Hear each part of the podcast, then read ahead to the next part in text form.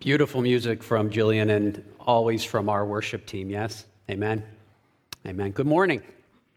Uh, we hope you had a blessed Christmas time with uh, family and friends this past week and a healthy one at that. Thankful to be up here uh, this morning. COVID paid uh, our home a little visit, even stayed with us for a while. Uh, which meant some moving around uh, of the order of this month's messages, but I do get to close out the series, and I'm thankful for that, so thank you. Uh, if you turn in your Bibles to the book of beginnings, Genesis chapter 11, Genesis 11, we'll be spending our time, our entire time this morning in this book, chapters 11 to 21. Again, you may have noticed the sermon series we are working our way through this month Miraculous Births in the Bible. Five Sundays in December, spotlighting uh, just five of the many found in the pages of Scripture. And my assignment, as I think you figured out already, on this final day of 2023 is the birth of Isaac, the miraculous birth of Isaac.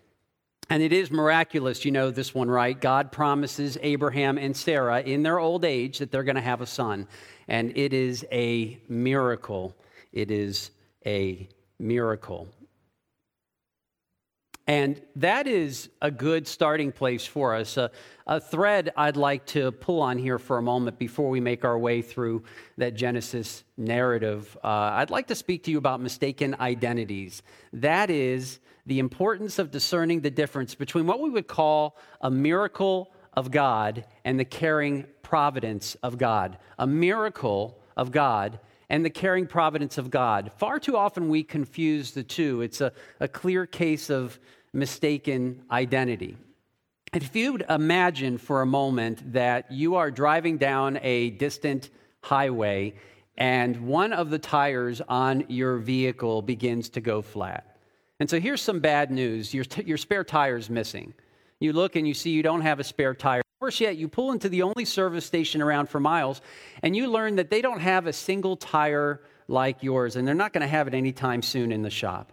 And so you're likely going to be uh, stranded there for a while. And so what do we do? We pray. You decide rightly to pray. And so all of a sudden, a monster pickup truck pulls in for gas and just so happens to have the exact same tire that you need in the back of the bed of its truck. Now, the question is here is this a miracle? A miracle is an act of God that overthrows the laws of nature. So it may surprise you to hear this answer this morning that the answer is no. No, that's, that's not a miracle, meaning that your flat tire would have had to begin to inflate before your very eyes, looking as brand new as a, as a Goodyear off the rack in order for it to be a miracle. Surely such an act like that would have been a law defying miracle, but not this time. What you would have experienced, and likely you've experienced in your life, is known as the caring providence of God. The caring providence of God. The caring providence of God is an answer to prayer. Or, or even if you didn't pray about it and the Lord has provided a need, that is an act of God's divine, loving providence. Loving providence. Have you ever given testimony about how God's met a need of yours in a way that you didn't expect? But there's nothing supernatural that happened with it, nothing supernatural about it, nothing overthrowing the laws of nature. Instead, it is a working of God's sovereignty when God is working through providence, and He always is, the Almighty is busy. He's, he's upholding, he's, he's guiding. You see this behind me here. He's caring for His creation. In reality, God is at work in providence in every details, every detail of our lives, all the time. Take as an example what is known today. You know this as the miracle on the Hudson the miracle on the Hudson. And it's amazing to think that this happened 15 years ago. Can you believe that? Was the emergency landing of an Airbus A320 in the Hudson River on January 15, 2009, proof of a miracle? Was it truly a miracle? Not at all. Not at all. Nothing about that heroic landing, which wonderfully saved 150 passengers and five crew, transcended the laws of nature. Now, we don't and, and won't deny that God personally protected all those aboard that plane. He did. His regard for them was remarkable, his, his effect upon them was extraordinary. Yet, this wasn't a miracle, but rather an act of God's caring providence. Do you see the difference? Again, it is a case of mistaken identities. Both are of God, but only one is truly miraculous. Okay, so now what I want to share with you this morning involves both a miraculous birth, a miracle, one that overthrows the uh, laws of nature, and at the same time, in the context of this miracle, you'll be reminded about his caring providence for each of us. His caring providence, his sovereign and guiding hand through every detail of our lives. Look with me at Genesis, uh, Genesis chapter 11, Genesis 11. And I want you to, to I want to walk you through four reasons why this birth looks impossible. One, two, three, four reasons why this birth looks to be impossible. But it is not with God. God promises a son, and again, as you already know, he delivers on the promise, his promise, and here is why this birth looks so impossible. Number one here Sarai was barren from the beginning. Sarai will be Sarah. Her name changes to Sarah. Sarai was barren from the beginning. Genesis 11, chapter 11, verse 30. Sarai was barren. She had no child. Simple statement here. She was incapable of producing offspring. And this is beautiful. This is a Romans 8:28 kind of thing here because the beginning of the fulfillment of this glorious promise would be a conception miracle and, as you know, the birth of Isaac. In other words, God has a purpose in her being barren. But there's more to really consider here in number one, another tidbit, and, and it's that Abram's wife was barren before they came to the promised land. Again, there's no coincidence here. It was planned by God. And we know this because in 16:2, Genesis 16:2, Sarah said, "The Lord has prevented me from bearing children." God, please hear me on this. God is putting in place circumstances that will make the fulfillment of his promise humanly impossible. And one of those circumstances is an even bigger promise in 12:2. Look at 12:2. This is the Abrahamic covenant. Do you remember this one? From my two messages recently on Israel, if you turn over to 12:2 there, Genesis 12:2 reads, "And I will make you a great nation, and I will bless you and make your name great, and so you shall be a blessing." This child of promise, Isaac, must be born in the land of promise. And so this, this birth it looks impossible already from human eyes. I mean, do you see this? God is making the promise after the knowledge that Sarah was barren. And by the way, she's at this point 65 years old when the promise is made, and Abraham is 75. Think on that for a moment. God had closed her womb and then made the big promise, the Abrahamic covenant. Furthermore, if Abraham believes this promise, it will be a believing not just in the ability of God to predict what is going to happen in the future, but literally here, a believing in the power of God to create a future that is humanly impossible. To believe that God is to, going to perform a miracle, to act really against the laws of nature. And God's purpose here is to do what is humanly impossible. It's mission impossible. Abraham and Sarah will have to trust God that in his power and grace, he will perform this miracle. And when he does, he alone will receive the glory. And of course, this is never, ever as easy as it seems, believing God, trusting him. And that is because we're just not accustomed to promises being kept. Have you ever had anyone break a promise? Of course you have. Happens all the time. The answer is yes, because we are imperfect people, right? Therefore, it is in our nature not to trust. An employer says that he or she is going to promote you, but doesn't. Someone promises to pay you back, but hasn't. They broke their promise. You share something confidential, very personal with a person, and they promise, I'm going to keep that to myself, but they don't. A family member says they're going to be at an important event, but they aren't there.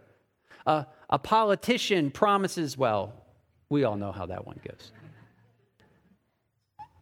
You get the point. Whatever the illustration, you have your own. When somebody actually keeps their word today, we're surprised. Whether it is a marriage where we make vows or a contract that is signed, in today's society, promises are broken every single day. But as believers, we must remember and frankly celebrate that God always keeps his promises. Five great words, right? God always keeps his promises. God dwells in constant truth. He not only does not lie, he cannot lie. You might say, well, aren't you putting God in a box there? Well, the reality is he can't. It's against his nature to do so, to lie. God always keeps his promises.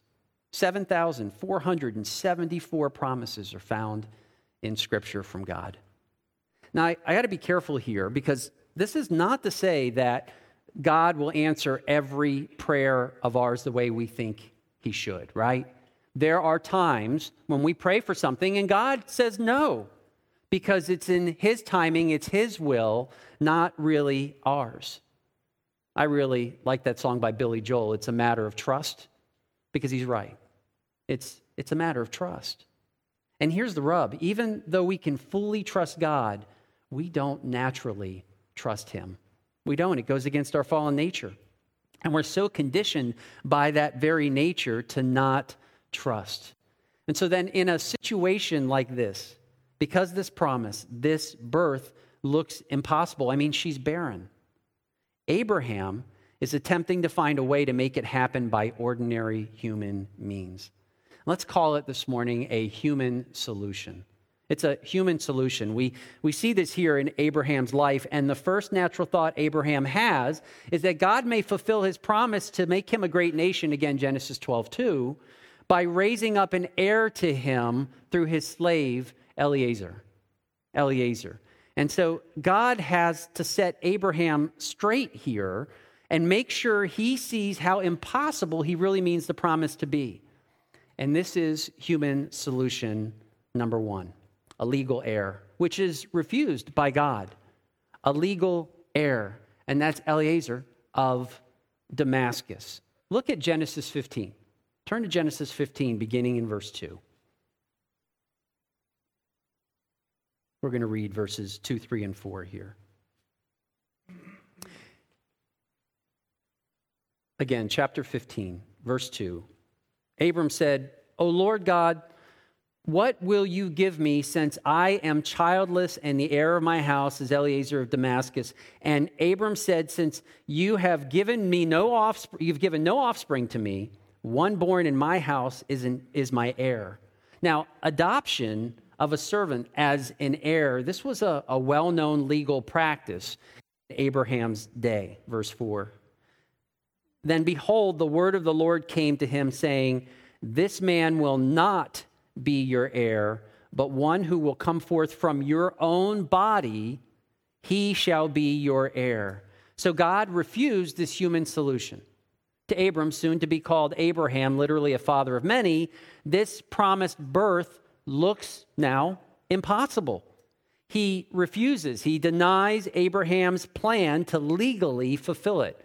Instead, here, God is saying, No, Abraham, my, my promise will not be fulfilled with the human solution uh, using your servant as your legal heir. My way will be humanly impossible. Again, end of verse 4. One who will come forth from your own body, he shall be your heir. Did you catch that? God said the child will come from Abraham directly. And so this gets them, I believe this gets them really thinking, Abraham and Sarah, because God didn't say anything here yet about Sarah. And so, hey, here's, here's another idea, another plan, right? It's, a, it's another human solution that's coming up here. Human solution two use a concubine to get the promise to come true, which results in the birth of Ishmael. Ishmael. If you turn to chapter 16, just look at chapter 16 and watch what happens when Abraham and Sarah actually try this. 16, verses 1 and 2. Now, Sarai, Abram's wife, had borne no children, and she had an Egyptian maid whose name was Hagar. So Sarai said to Abram, Now behold, the Lord has prevented me from bearing children. Please go into my maid. Perhaps I will obtain children through her. And Abram listened to the voice of Sarah. Now, men, husbands, this is where they're elbowing their wives and going, See, you see? FYI, Sarah was often wiser than her husband much wiser at times. Verse 15, we have So Hagar bore Abram a son, and Abram called the name of his son, whom Hagar bore Ishmael. Ishmael. A couple of quick comments here. First, 10 years have passed since the promise. Sarah is now 75, Abraham is 85. And second, again, this is the custom of their day. This was the custom of their day. Sarah's maid was, in effect, her own sort of personal property. So any children that she might bear to Abraham would legally belong to Sarah. You see what they're doing. And third, while we may read this as extremely distasteful, and, and it is, don't forget that Abraham, actually on two occasions, he asks Sarah to lie and risks sharing her with another man. So they both have relationship issues, they've got commitment issues. Now look at uh, chapter 17, verses 15 and 16. 15 and 16 to see what God says about this. Chapter 17, verses 15 and 16. Then God said to Abraham, As for Sarai, your wife, you shall not call her name Sarai, here it is, but Sarah shall be her name. I will bless her and indeed, I will give you a son by her. Again, Abraham thought he knew the way to the promise, and so both he and Sarah had figured out another human solution to what he saw as an impossible birth. It would be an heir from his own body. But God refuses and says, uh, No, I will perform the miracle I had originally promised. Verse 17. Then Abraham fell on his face and laughed and said in his heart, Will a child be born to a man 100 years old? And will Sarah, who is 90 years old, bear a child? And Abraham said to God, Oh, that Ishmael might live before you. But God said, No, but Sarah, your wife, will bear a son, and you shall call his name Isaac, and I will establish my covenant with him for an everlasting covenant for his descendants after him for his descendants after him. Which brings us to Isaac and Ishmael's legacies, their legacies. Did you know that in Islam, uh, Muslims believe that Ishmael is the one? He is the true son of promise, of the promise, instead of Isaac. They switch them. And while they have little regard for our Bibles, one of their favorite verses that they like to use to support this is in verse 20, still in chapter 17. Verse 20 As for Ishmael, I have heard you. Behold, I will bless him and will make him fruitful and will multiply him exceedingly. He shall become the father of 12 princes, and I will make him a great nation. And this does indeed come to pass, just not in the way they think. If you turn back to 1612, an important verse here, 1612. And here God is speaking directly to Hagar. In fact, she is addressed by name in verse 8. But in 1612, God foretells the uh, nature and the ultimate legacy of the one called Ishmael. Literally, God hears. Look at this verse, 1612. And he will be a wild donkey of a man. His hand will be against everyone, and everyone's hand will be against him and he will live to the east of all his brothers. So God has given us a commentary on the long history of the Arab peoples, those who are descended from Ishmael specifically. And we see it played out, especially today. I mean, let's just unpack this just for a moment. A wild donkey of a man is a cultural reference to one who is untamable and who is strong. He is untrustworthy and he's living wild in the desert. And God foretells here that his hand will be against everyone. Did you catch that? Perpetually in conflict with others. In the Hebrew, against the face of his brethren. And because of that, everyone's hand will be against him as he lives generally to the east of his brothers. This is the legacy of Ishmael. And again, we, we see it today. You know, just this week, I could go on a rant on this, I'm not going to, but just this week, Egypt, I don't know if you saw this, proposed a peace plan for Israel and Hamas.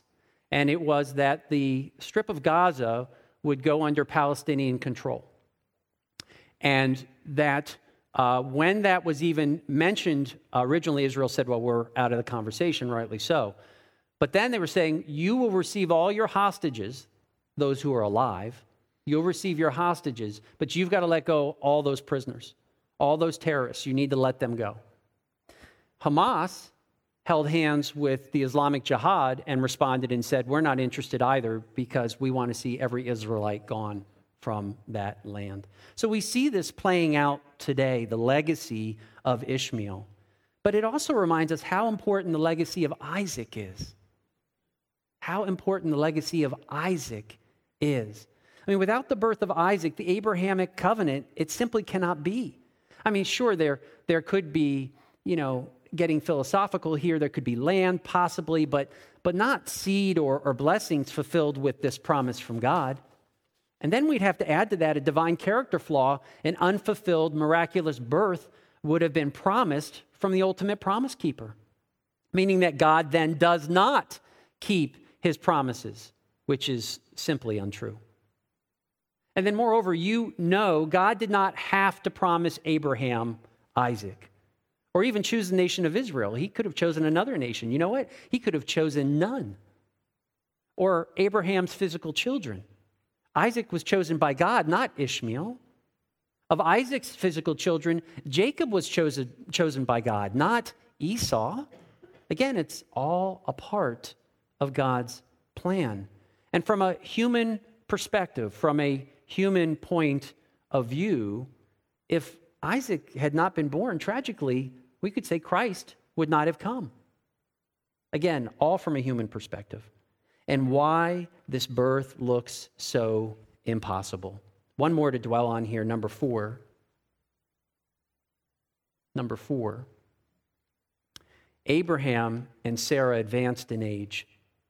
They're advanced in age. This is chapter 18, Genesis 18. Look at verses 10 to 14. When you consider that Sarah was barren from the beginning and that Abraham's human solution of a legal heir, Eliezer, was refused, as well as Abraham and Sarah's human solution, the second one that resulted in Ishmael. And lastly, here that they're advanced in age, how can you not see that this birth is impossible? How can you not look at it as impossible? So God comes directly to Abraham and makes this promise again, uh, chapter 18, verse 10. He said, I will surely return to you at this time next year.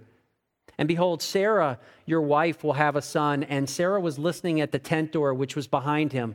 Now, Sarah, I'm sorry, now Abraham and Sarah were old, advanced in age. Remember where they are, what stage of life they are in. Abraham is roughly 99 years old. She's roughly 89, 90 years old. And we read, Sarah was past childbearing. She's long past her reproductive years, past menopause. At age 90, she is thinking, I'm going to be pregnant? A, a conception in me? I'm going to carry this child for nine months in this body and then a delivery? Verse 12 Sarah laughed to herself. She laughed at the promise of God in her heart, and God knows her heart as she was saying, After I have become old, shall I have pleasure, my Lord being old also? There's kind of a, a sensual undertone in that statement. She's expressing here laughter and doubt. Laughter and doubt. It's, it's a cynical laugh, right? Because the birth looks impossible to her. Abraham and Sarah had initially limited their view to what was humanly possible. First, you have Eliezer, a legal heir, and then through Hagar, resulting in legal ownership of the child Ishmael. But that was not the promise. That's not the promise God had made to Abraham. Note here in our text that God is talking with Abraham. He's not talking with Sarah. Verse 8. Verse 8, she's inside the tent behind the flap, which separated their own compartment from the, the rest of the tent, so she could hear what they were saying. But God's not talking directly to her, He's talking to Abraham. Verse 13. And the Lord said to Abraham, Why did Sarah laugh, saying, Shall I indeed bear a child when I am so old? Is anything too difficult for the Lord? God does whatever he wills at his appointed time. At his appointed time. Ben read for us earlier from Ecclesiastes chapter 3 that God sovereignly sets the clock for all human events, all of them. I mean, as we come upon the new year, we're reminded of those words that he read from Ecclesiastes. For everything there is a season, a, a, time for every activity under the heaven, a time to be born, a time to die, a time to plant, a time to harvest. The author of Ecclesiastes is using a literary device known as a merismus. A merismus, it's extremes that emphasize everything in between. So, from life to death, from planting to harvesting, all events of life they exist on God's timetable. And so we need to be careful entering a new year with doubt. For again, from Ecclesiastes, uh, we cannot see the whole scope of God's work from beginning to end. And that is exactly what happened here with Abraham and Sarah. They, they are not the Lord. They cannot see the whole scope of his work from beginning to end. But we have God's word. We have it in our possession, the completed canon. And in the book of beginnings, we have Isaac's birth announcement. Chapter 21, if you turn to chapter 21, our last passage to turn to this morning, 21, verses 1 through 3. I love this. I love this because we can trace God's trustworthiness from the beginning of Abraham's story to this blessed event. I like to call this Abraham's birth announcement in chapter 21. It says, Then the Lord, look at these words, took note of Sarah as he said. The NIV says it this way The Lord, Yahweh, right, was gracious to Sarah. Yahweh visited her. And the Lord did for Sarah as he had promised. So Sarah conceived and bore a son to Abraham in his old age. Do you see these words? At the appointed time of which God had spoken to him. Abraham called the name of his son who was born to him, whom Sarah bore to him, Isaac. Isaac in Hebrew, Yitzhak. Yitzhak. You say it right when something lands on the back of the person sitting in front of you. Yitzhak. The name Isaac means one who laughs, one who laughs or even rejoices. You know, Sarah may have had the really the first laugh, but God had the last laugh, right? By declaring that the child's name would be that of laughter, that of, of smiles. And if you need to be encouraged, then remember this Sarah is listed in the heroes of faith in that chapter in, in, in Hebrews, Hebrews chapter 11, implying that the, the presence of doubt, please hear me on this, the presence of doubt doesn't necessarily mean the person lacks persevering faith for the trial ahead. Doubts will come, they're gonna come, but a true faith will endure. Doubts will come, but a true faith will endure. And this brings us right back to the rhetorical question in 1814 Is there anything too difficult for the Lord? Is there anything too difficult for the Lord? Now, of course, the answer is so blatantly obvious. We all know the answer. Nothing is too difficult for the Lord. But I, I would ask that you answer this question quietly to yourself on December 31st, 2023, looking over this past year through the trials of 2023 physical difficulties, emotional, relational, spiritual. You fill in the blank. And if we're honest in our assessment here, we would answer yes. Yes. We often find ourselves in unbelief when waiting for an answer to a challenging prayer request. When you are, are hanging on for dear life only to have the fingers of your faith pried open by some kind of skepticism and some kind of doubt, how do you hang on to God's trustworthiness while you wait? Make Mark 9:24 a part of your prayer life. You know these words, right? Lord, I believe. Help my unbelief. This, this plea, by the way, came from a, a desperate father as he was interceding on behalf of his afflicted child. All followers of, of Jesus have, have both belief and doubt in us at the same time, if we're honest. If we're honest. Peter had it on the water. Thomas had it with the, uh, the imprint in Jesus' hands. Help me, Lord, to remember that you, Lord, are, are never accidentally late in your promises to me, in your caring providence towards me. Do you have health issues you're bringing before the Lord? Do you have a, a family member that needs the Lord? Do you have a, a marriage that needs God's healing? Do you have a, a career path that needs His guidance? Do you have, do you have, do you have? You do. Lord, I believe. Help my unbelief. Forgive me for being so short sighted in my faith. Lord, I believe there is nothing too difficult for you, Lord, but I don't always live it. I don't. What may have seemed like an all out, easy, multiple choice for us this morning, well, it isn't, is it? Sometimes we laugh and doubt, and sometimes we just doubt. Lord, I believe. Help my unbelief. Lord, help me to remember that my plans and your timetable aren't always the same. I mean, Isaac was born 25 years after Abraham had received the promise. 25 years. What does this delay teach us about God's timing? It says to me, I need to make room on my 2024 planner for God's ways and beyond. Should he tarry, don't you? You know, some of the most powerful uh, outcomes are delayed. Some of the most powerful outcomes are, are delayed. One of my favorite is bamboo. I'm kind of fascinated with bamboo a little bit. It can barely be seen for the fi- first five years of its growth. It's building extensive root systems underground for about five years, and then it explodes 90 feet in the air within six weeks.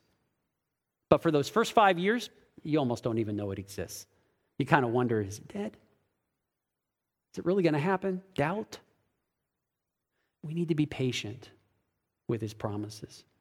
And we need to be humble here, realizing that at times our heart's answer is often yes, and you know, that's wrong. Don't let doubt infect your faith. You know that the right answer is not yes. Is there anything too difficult for the Lord? No. No. And the reason we know this to be true is because it is seen all throughout Scripture. Job says in 42 4, I know you can do all things. Jeremiah in 32 17 says, Ah, Lord God, nothing is too difficult for you. And even the Christmas angel states, What? With God, all things are possible. Certainly, his miracles, his promises, but also his caring providence in our lives. Again, caution here be careful with his promises. And be careful in your prayer life because sometimes what you're asking for, it may be a no. Answering the most challenging prayer request is not too difficult for the Lord. You may not get the answer you want, but He's going to answer it, giving you strength when you are especially weak. Because it's not too difficult for the Lord. So ask the Lord for strength and wisdom. Strength to keep going when you're weary of waiting, wisdom to avoid rash decisions when you feel impatient. Nothing is too difficult for the Lord in 2024. Nothing. Not a thing. Not in the least. Nil. Null. None. Not a soul, not a part, not a problem, nothing. Nothing is too difficult for the Lord. Did you have a rough 2023? We can't always make sense of things, but we can trust in the one who can. Nothing is too difficult for the Lord. And knowing this truth will save hours and hours of doubt and worrying. Chuck Swindoll said this quite some time ago, but I, I noted it when he had said it because I just thought it was excellent in one of his sermons years ago. Wise is the one who lives with an understanding that God is the one who calls the cadence. He's the one that calls the cadence. He calls the tempo. He calls the beat. He calls the rhythm of our lives. Not you, not me. There are seasons that we go through things, we experience things. God calls the cadence. And, and sometimes God will not settle for anything less than the path of impossibility. You know, the Lord aims to show us that nothing is too difficult for Him, for the Lord. But regardless of the outcome, regardless of a, a yes or no to your specific prayer request, regardless of whether it is uh, miraculous or the caring providence of God, His purpose and all that He does is to magnify His grace and to keep us humble in our place with uh, patience, steadfastness, uh, contentment, that is to accept in, in faith with a, a thankful heart and a submissive spirit that which God in his wisdom ordains for us. Now, there are some of you that may be thinking, how could God possibly be my help and strength? I mean, if other people in this auditorium, if they, if they knew of my past or even my present, I would never come back. I mean, how, how could I ever be reconciled truly to a holy God in heaven? And yet, the great and almighty promise keeper knows and says these words Come, let us reason together.